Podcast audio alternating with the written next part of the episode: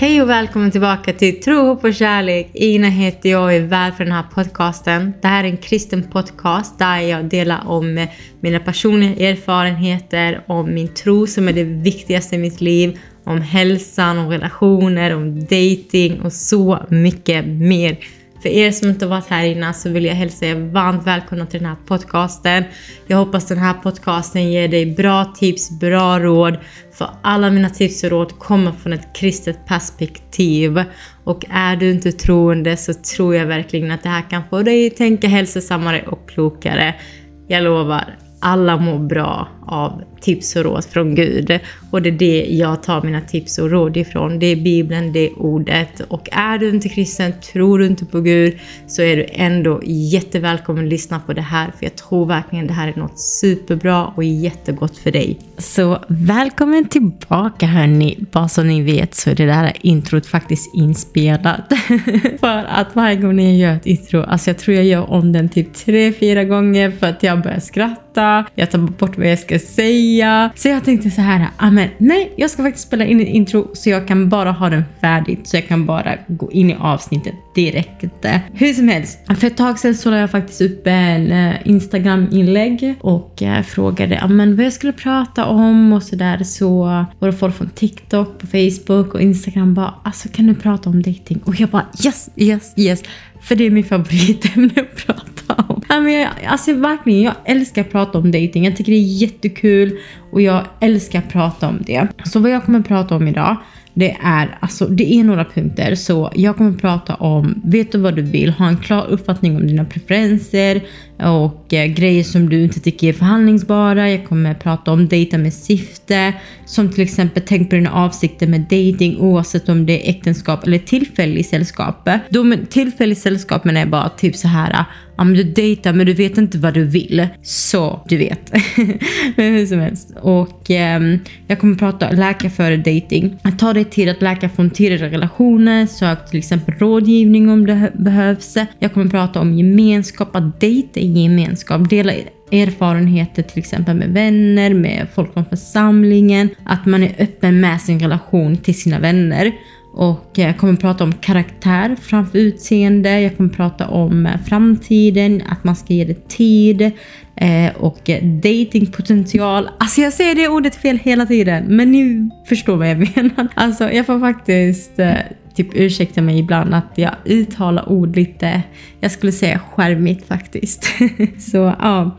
Och jag kommer även prata om undvika dejta från, alltså typ så här att när man mår dåligt och att man bara dejtar för att eh, man är osäker, man är ensam, man eh, inte mår bra. Så det är dessa punkterna jag kommer prata om och jag hoppas verkligen från hela mitt hjärta att det här, eh, det här avsnittet kommer vägleda dig rätt och du kommer få svar genom det här avsnittet. Jag hoppas att det här kommer vara en välsignelse för någon där ute. Och tycker du om det här avsnittet så hade jag varit så tacksam att du hade betygsatt eh, podcasten. Det hade varit jättekul om du hade gjort det. Men nu pratar vi om dating. Alltså som sagt, jag älskar att prata om dating och anledningen är att det finns så många nyanser och aspekter av dating som jag bara tycker är så intressant. Som jag älskar att prata om. Det är bara att jag älskar att höra folks berättelser, alltså hur de träffades och älskar deras kärlekshistorier. Och ni vet alla att jag har pratat om dating ganska mycket på den här podcasten. Jag har pratat om alltså dealbreakers, red flag, jag har pratat om giftiga relationer och vad man ska leta i en partner och så vidare. Så vi kommer prata om idag mina bästa datingstips. Alltså, jag tycker bara det är så kul. Man har alltid så sjukt bra tips till andra, men till sig själv. Man bara mm, frågetecken. Men det är så tur att jag har så fina vänner jag bara kan ringa. Men hur som helst, jag tror jag har fått det ändå lite listat genom min erfarenhet och allt man har gått igenom. Man är ändå 27 så man är inte så ung längre. Men jag vill bara ge er alltså förhoppningsvis några råd som alltså jag har fått till mig som jag tycker är jättebra och förhoppningsvis så kommer det hjälpa er. Och ni kan även vidarebefordra detta till era vänner också för att ni vet, vi har vänner och vi har kompisar som är ute och kämpar på gatorna för att hitta kärleken. Nej, kanske inte så. De är inte ute och kämpar på gatorna, men ja, de kämpar, de kämpar med att hitta kärleken och du kanske vill hjälpa, hjälpa dem, men du kanske inte vill lyssna. Då är det perfekt att du delar det här poddavsnittet till dem och ber dem att lyssna på det här. Så i dagens avsnitt som är inriktat på dating utforskar jag en bred palett av ämnen som inklusive dealbreakers, giftiga relationer, kvaliteter att säkra, förlåt, att söka hos en partner.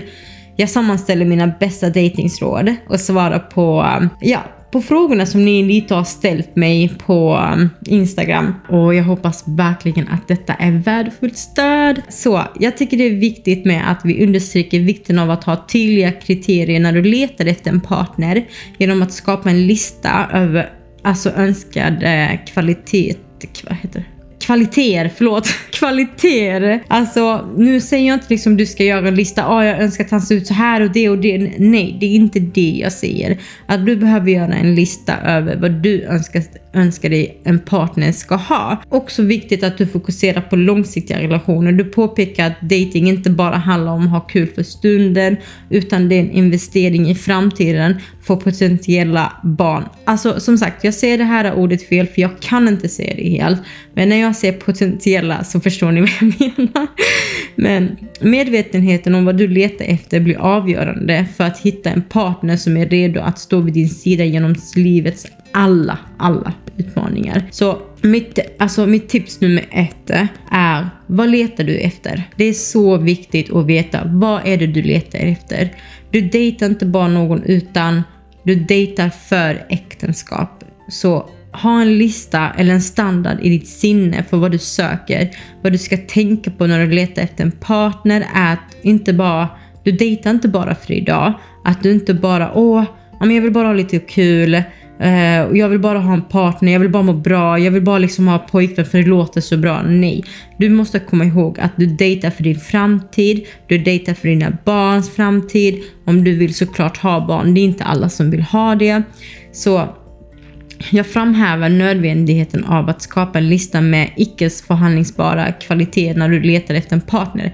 Dina kriterier, kriterier inkluderar att, personen bör vara till exempel kristen, hårt arbetande, stöd, alltså stöttande av familjen. Jag betonar att listan ska fokusera in på inre egenskaper än snarare det yttre attributet och jag måste varna att vi inte bara dejtar baserat på yta eller skärm, utan på att prioritera de kärnegenskaperna som är avgörande för en långvarig och meningsfull relation. Jag skrev ut en lista över vad jag vill ha, vilka är mina, vad heter det, inte förhandlingsbara grejer. Alltså skulle inte han vara kristen, alltså det är ett krist, det är big no.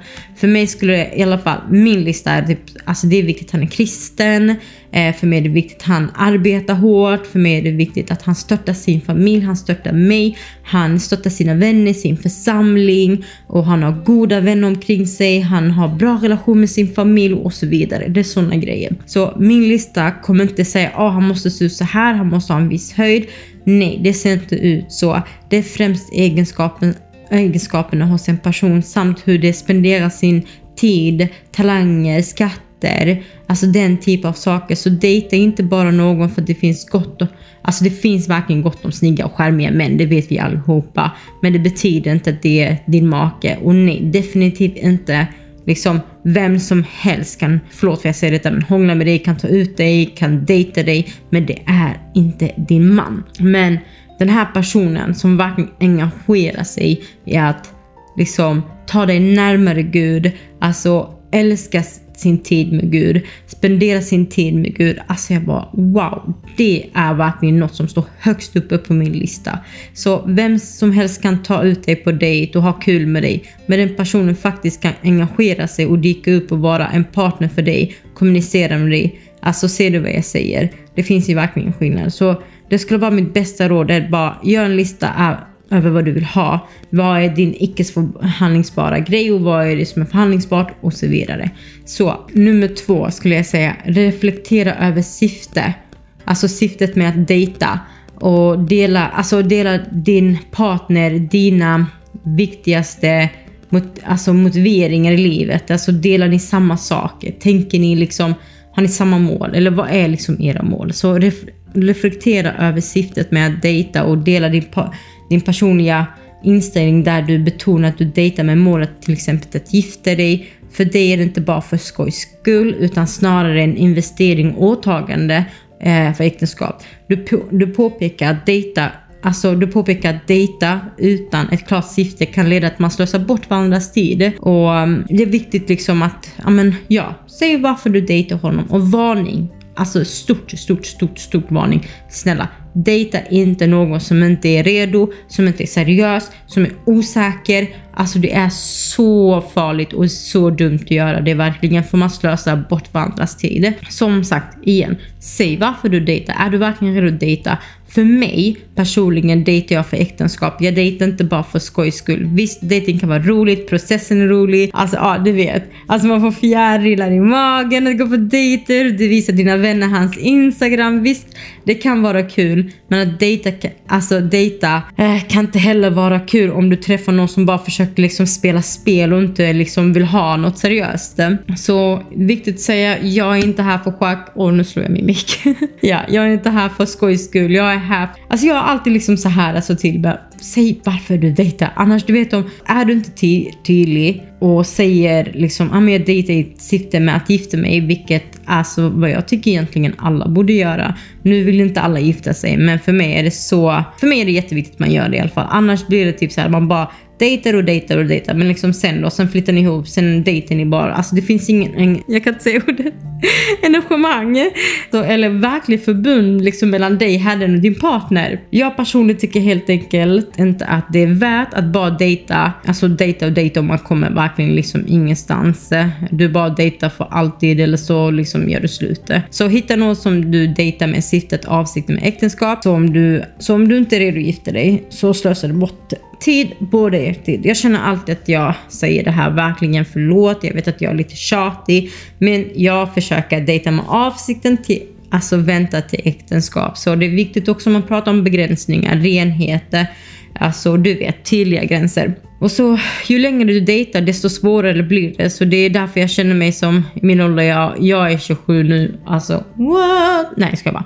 Alltså jag känner, jag känner verkligen liksom. Alltså det, det är en välsignelse att bli äldre också. Men ja, jag är 27 och jag letar efter en partner som är redo att engagera sig, att bygga linje med mig, att slå sig ner, bilda familj en dag. Om du inte är redo för dejta så snälla dejta inte någon då. Alltså jag vet att jag har sagt detta så många gånger, men jag vet att det är så många som dejtar, sen bara liksom, ja, de gör det för man är uttråkad eller så. Så var redo att faktiskt ta nästa steg i ditt äktenskapsliv, annars slösar du bort deras tid och din egen tid. Undvik att dejta baserat på potential och istället fokusera på verklig mönster hos en person. Se vem det redan är idag innan du dejtar dem. Alltså vem är det idag? Så vem det redan är genom deras beteende, relationer och livsstil, undvik att vara en fixare. Och kom ihåg att det är inte din uppgift att uppfostra eller förändra någon. Dessutom är det viktigt att inte dejta från en plats av ensamhet eller brist, utan istället från en plats av överflöd och alltså personlig välmående där man faktiskt mår bra. Det handlar om att bygga relationer från en stark och frisk plats snarare än söka efter någon som bara får dig att må bra tillfället. Ja, vi fortsätter lite till. Ska jag ta några punkter till? Jo, men vi tar några punkter till. Ja, nästa punkt, girls. Det här är främst för er, men jag vet att män gör det här också. Men snälla, dejta inte potential. Du dejtar en du tycker om, eh, en du har kemi med och en du kan bygga en kristen grund hemma. Detta är något jag var tvungen att lära mig. Tjejer har den här tendensen att vilja fixa män. Varför vill vi göra det? Det finns något medfött i oss som är jag vill bara fixa honom, jag vill hjälpa honom, jag vill få honom lära känna Herren eller ja, vad som helst. Vi gör det av någon konstig anledning. Men något du behöver påminna dig själv är att eh, du dejtar inte av potentiella personer och vem det kan vara. Vi dejtar för äktenskap och bygger Herrens hus tillsammans. Så viktigt att tänka på vem är den här personen idag? Vad gör du med sin tid? Vad gör du med sin talang? Vad gör du med sina pengar? Vad, vem är deras vängrupp? Vilken kyrka går du med? Skänker de sina pengar? Hjälper de människor? Vilka är det innan jag träffar dem? Så många gånger, ofta träffar vi människor och det är helt enkelt inte där det vi vill att de ska vara. Det är inte som vi vill att det ska vara. Men vi är som åh, men det kunde kommit dit, men du kunde... Så ja, det kunde varit där. Men hörni, han är inte där. Du försöker ändra honom och så vidare då är det inte rätt för dig. Men man måste ta reda på, på det på egen hand i alla fall. Du måste ta reda på den, vem han är och är han inte där du vill han ska vara, då måste han ta sig dit på sin egen hand. Du är inte hans barnvakt. Det är inte din uppgift att uppfostra någon. När du dejtar någon, ni kan göra varandra bättre, absolut. Jag är ledsen för att säga detta, men det är inte din uppgift att fixa den här mannen och berätta för honom vad han, alltså vad han kan och inte kan göra eller vad han bör och inte bör göra. Det är för hans egen sak att göra. Och om han är en vuxen man kan han ta reda på det. Och han borde ta reda på det eftersom du inte är hans mamma. Du är inte hans barnvakt som säger till honom vad han borde göra och inte göra. Så titta på mönstren snälla. Vem är den här mannen idag? Redan idag. Vem är den här kvinnan? Och gå på baserat på det som är idag. Så inte på det som har varit förr, inte på det som är liksom som han säger det kommer bli. Vem är han idag? Det är viktigt att du tänker på det. Jag vill säga det här om igen. Snälla, dejta inte för att du är ensam, för du behöver återhämtning, för du har det trist eller att du är osäker eller att du mår inte bra eftersom det aldrig går bra. Som att du i princip går runt med brustet hjärta eller typ ensamhet eller osäker och du bara letar efter någon som i princip får dig att må bra. Du dejtar inte från en plats där du mår bra. Du vill vara en välsignelse för din man och inte krossa massa hjärtan. Låt Jesus jobba med dig, hela dig och när du är frisk så kan du börja dejta igen. Jag har fått den här frågan. Tycker du att datingsappar är bra? Alltså absolut, jag kan, jag kan tycka det är bra bara så länge inte man missbrukar det. För det har fört många människor tillsammans också så det kan faktiskt vara en välsignelse för väldigt många. En annan fråga är, hur vet jag att han är rätt? Mm, bra fråga. Jag skulle säga så här. Äktenskapet är ett livslångt engagemang. Alltså jag kan inte säga orden rätt idag. Så ja, det är därför det är så viktigt att inte vara impulsiv om det. Var säker på att du väntar på Guds val. Hur många unga människor idag rusar inte in i galet äktenskap och lika snabbt så kommer de ut därifrån. Men när du är en kristen och du kan och överlåta din framtid till Herren och be honom att ta med rätt man, rätt kvinna i ditt liv och jag lovar, där kommer ske mirakel. Vilken spännande och underbar sak det är verkligen. Han kommer göra det. Guds kärlek kan påverka din familjs kärlek. Alltså äktenskapet är livslångt engagemang. Så rusa inte in i det. Be Gud om tecken, mirakel. Be Gud Gud, om han är rätt för mig så ber jag att du visar det för mig. Om han inte är det så ber jag att du också visar det. Så var i bön för er och glöm inte, även om han inte är det så är det en kristen broder. Ni är fortfarande syskon i Kristus så be Gud att han ska uppenbara vem han är för dig. Och som sagt, Gud har faktiskt också gett er båda två en vilja så att ni också får lov att välja varandra. Men glöm aldrig att sätt alltid Gud i centrum. Sätt honom först så lovar jag att ni kommer få se resultat. Ni kommer få se svar med era egna ögon. Vi hoppar över till nästa fråga. En kvinna frågar så här. Tycker du att en kvinnas förflutna bör spela roll när man fattar ett beslut men hon är helt engagerad i Jesus och kyrkan i sina senare år? Wow, vilken bra fråga verkligen. För att eh, det var faktiskt inte alls länge sedan jag hörde en bishop just prata om det här. Jag vet om att tyvärr, tyvärr vi lever i en värld där det är så mycket fördomar, det är så mycket prat, man dömer utan ens man känner människor. Och det är så sorgligt. Men om hon har gett sitt liv till Jesus eftersom hon har överlåtit sitt, äh, sitt liv till Jesus helt. Alltså jag tycker det är så fint. Bara där, då är hon ren. Hon är så vit, hon är så vacker, alltså hon är, hon är oskyldig, hon är rättfärdig i Guds ögon. Då ska hon vara det för dig också. Så ska du se henne. Så som Gud ser henne ska du se henne. Det är så, så viktigt. Någon som har upplevt den mörka sidan och gjort många fel saker och Herren, rörde, och Herren har rört vid hennes hjärta och fört bort henne från mörkret in till ljuset. Alltså jag kan säga att den här personen är så mycket mer starkare än de som har vandrat i ljuset länge och levt egentligen en större del av deras liv i ljuset. Den som föll så många gånger men nu är på fötter igen av nåden från Herren Jesus. Alltså förstår ni hur vackert det är? Så vem är vi att döma. Varför ska vi döma? Jag är inte perfekt. Du som lyssnar på det här är inte perfekt. Vi gör fel, vi gör misstag. Alltså när vi kom till Jesus, vi var så smutsiga. Vi var bara full av damm. Men han har renat oss och han älskar oss. Så vi är inte här för att döma varandra. Vi är här för att älska varandra, för att lyfta upp varandra och bara se varandra så som Gud ser på oss. Jag kan säga så som Gud ser på dig. Alltså han ser dig som oskyldig, ren, rättfärdig, älskad, underbar. Så ska du se din nästa också.